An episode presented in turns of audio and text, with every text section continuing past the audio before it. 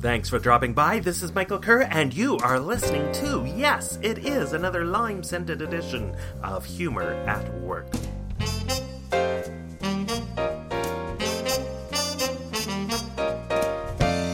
There's so much research that tells us, reminds us that following up with clients is absolutely critical when it comes to building long term relationships, getting referrals. It's far less expensive to get repeat business from existing clients than it is to find new clients. So we know it matters. Yet I got to be honest with you, I kind of suck at it. If there was a support group for uh, people who suck at following up, I would I would be the first to join, and I would get up and say, "Hello, my name is Michael, and I suck at follow up, but I'm trying to get better at it, and I look for fun ways to do it." Like this salesman I met recently. Yeah, he told me he always looked for unusual or creative ways to follow up with clients, including sending them birthday cards but not for their birthdays or even their children's birthdays, but for their dogs' birthdays.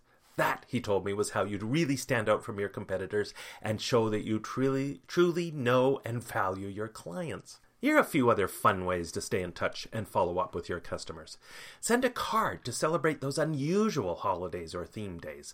A hope you see your shadow card on Groundhog Day, a May the 4th be with you Star Wars themed card on May 4th, or how about a Are you having fun yet card on International Talk Like a Pirate Day, as in Are you having fun?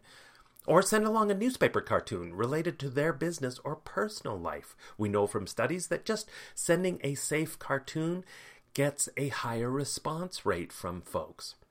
Hire a celebrity voice impersonator. They're easy to find online and relatively inexpensive, so hire one to leave them a funny voicemail message. Or send a card or leave a voicemail message with the setup to a joke, but let them know that they'll have to connect with you to hear the punchline. Now, if you want more ideas, cruise over to my website, www.humoratwork.com, and in the blog section, I've got a list of about 20 fun follow up ideas for how you can follow up with your clients and customers in a fun, creative way. And now, my fun at work tip. Here's a simple idea to help facilitate communication across different teams and encourage employees to get to know each other better coffee roulette.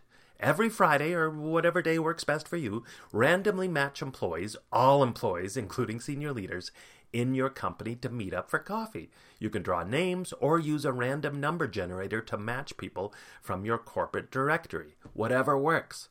And if you work alone in your home office, just make it a virtual coffee meeting over Skype or Zoom with a colleague or even a randomly selected customer. And the quote of the week from Chameleon Hood If you wish to tell the truth, make people laugh. But if you wish to make people laugh, tell the truth. And there's a lot of truth in that quote. I love that quote. And finally, in our It's a Wacky World section, as I'm doing the old podcast here, we're cruising up to November rapidly. So on the old website, www.humoratwork.com, I have posted all the unusual, wacky theme days and observances for November, including ones like November 1st, International Stress Awareness Day. The second is Men Make Dinner Day. The third is Love Your Lawyer Day. The fourth is Pumpkin Destruction Day. November 8th, Abet and Aid Punsters Day. The 14th is Loosen Up, Lighten Up Day. The 18th, Married to a Scorpio Support Day. Oh, yeah. The 19th is Have a Bad Day Day to remind us all that it's okay to have a bad day. The 20th is Name Your PC Day. The 24th, Random Acts of Kindness Day. The 25th, Small Business Saturday. And November 30th, Stay Home Because You're Well Day. Well, until next time, this has been Michael Kerr reminding you to put more humor to work for less stress and more success.